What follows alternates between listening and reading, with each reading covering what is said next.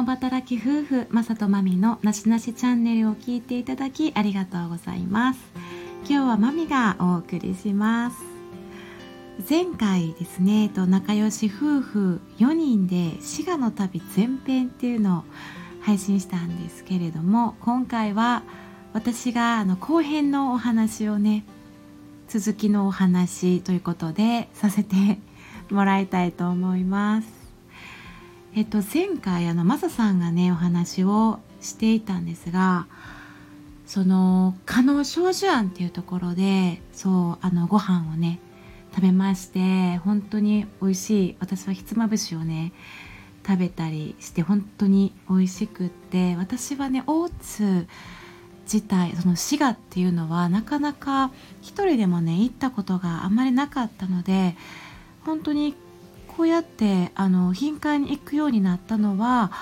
結婚してからとかねこう仲良し夫婦といろんなところへね行くようになってからなんですけど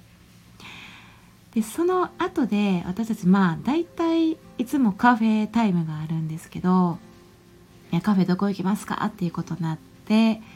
いろいろねあの調べながらマップを見たりあのそう最初にですねあの行きたかった候補のカフェがあったんですよね。とその場所っていうのが結構前から私マサさんともね喋ってて行きたいなって言ってたところで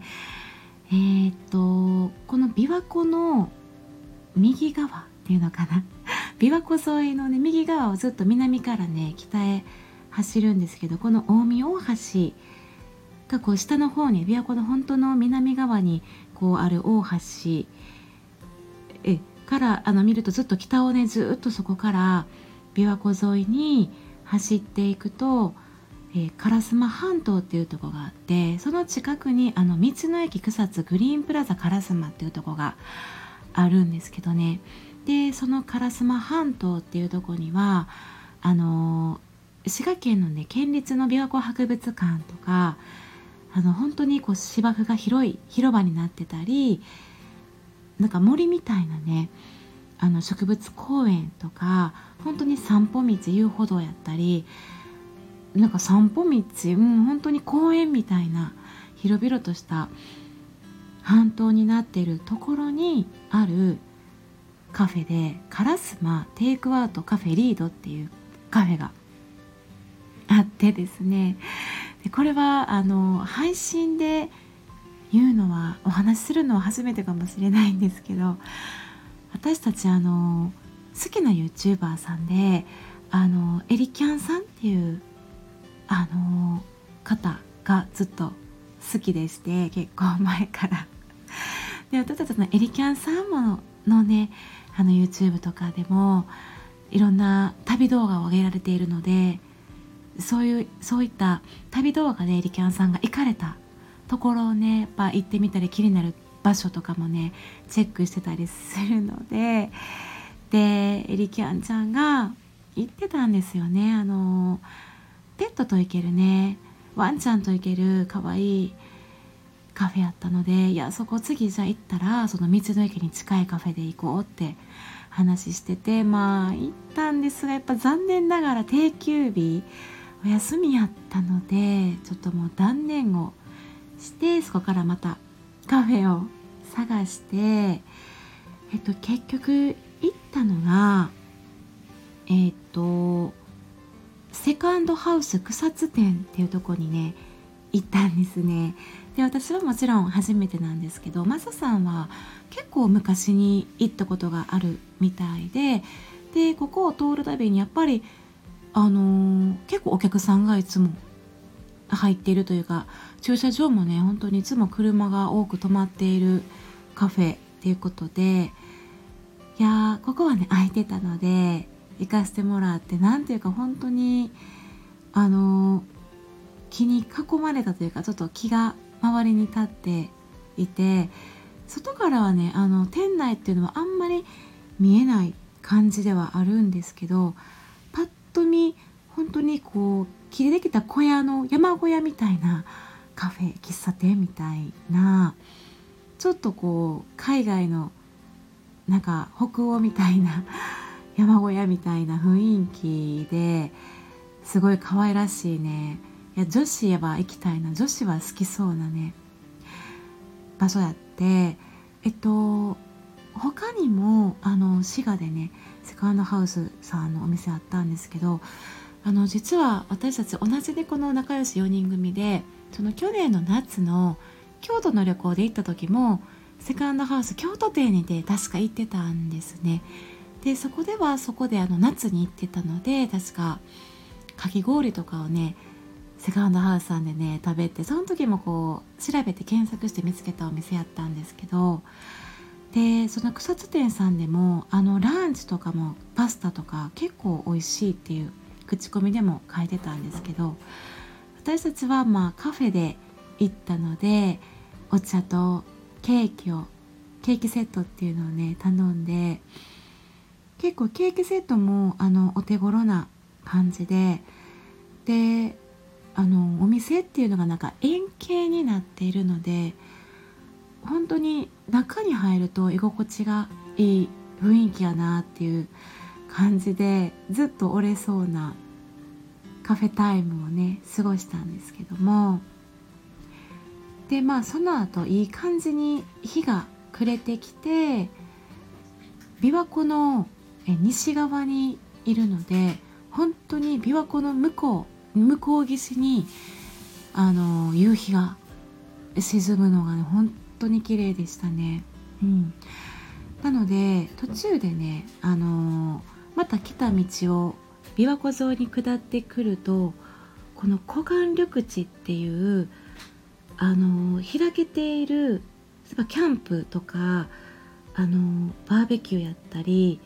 湖畔でねあの眺めが良くてあの駐車場があったりして車を止めてそういうスペースがいくつかこうずっとあるんですよねあのポイントポイントで。で私たちも途中、まあ、あのトイレもある場所とかでも見つけてあの車を止めてその湖畔でですね結構本当に夕日が沈む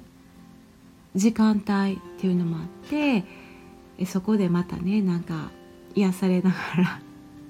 歩きながらそうちょっと散歩もしようってことででも本当にサンセットラインというか本当にちょうどいい場所でしたよね。車で行ってもなんかねバーベキューみたいなね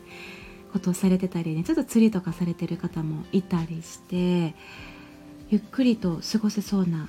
場所でしたし夕方じゃなくてもねお昼でもあのデイキャンプとかもねできる感じでねまたあそこ行きたいなって思えるようなあ小さな公園みたいな感じででねもう本当にこの季節はすぐにやっぱりね暗くなってきちゃうんですけども。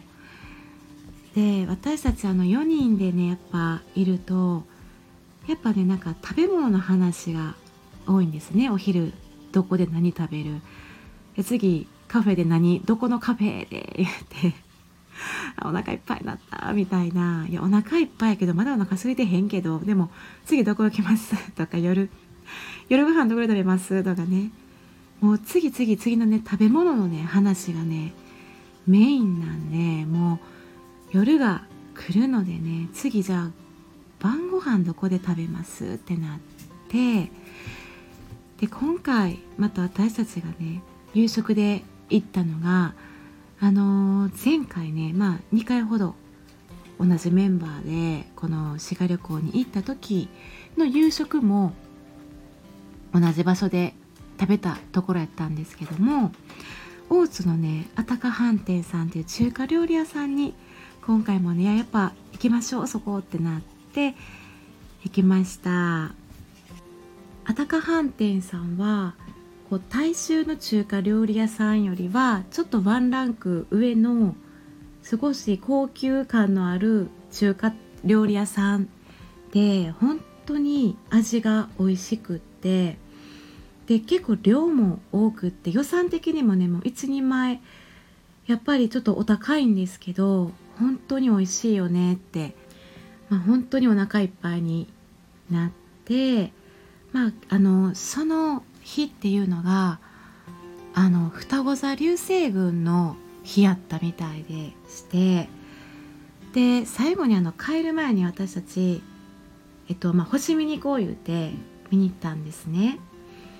でそこも前回お昼のランチで、えっと、カフェで行った渚テラスっていうそこもね本当に琵琶湖がぐわって眺められる場所でちょっと歩いてたんですけどもまあ時間的にも多分早かったと思うんですけどもなんか結構4人で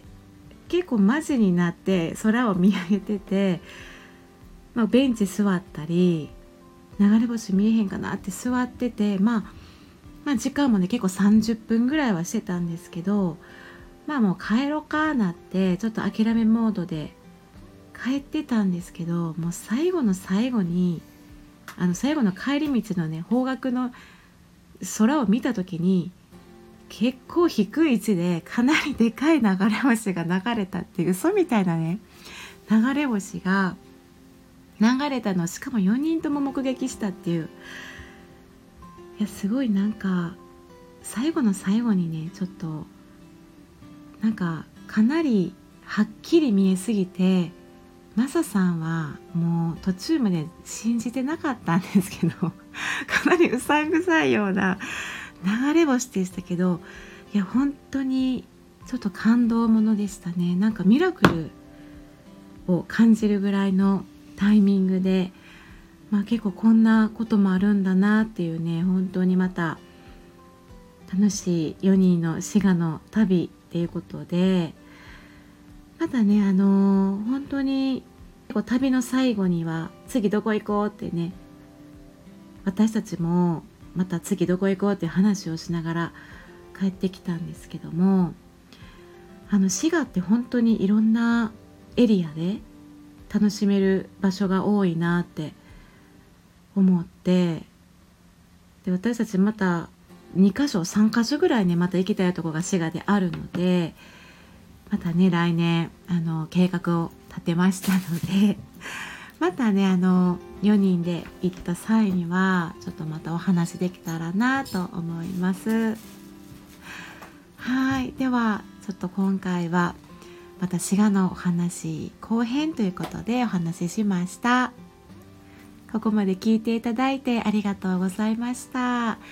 まみでした。さようなら。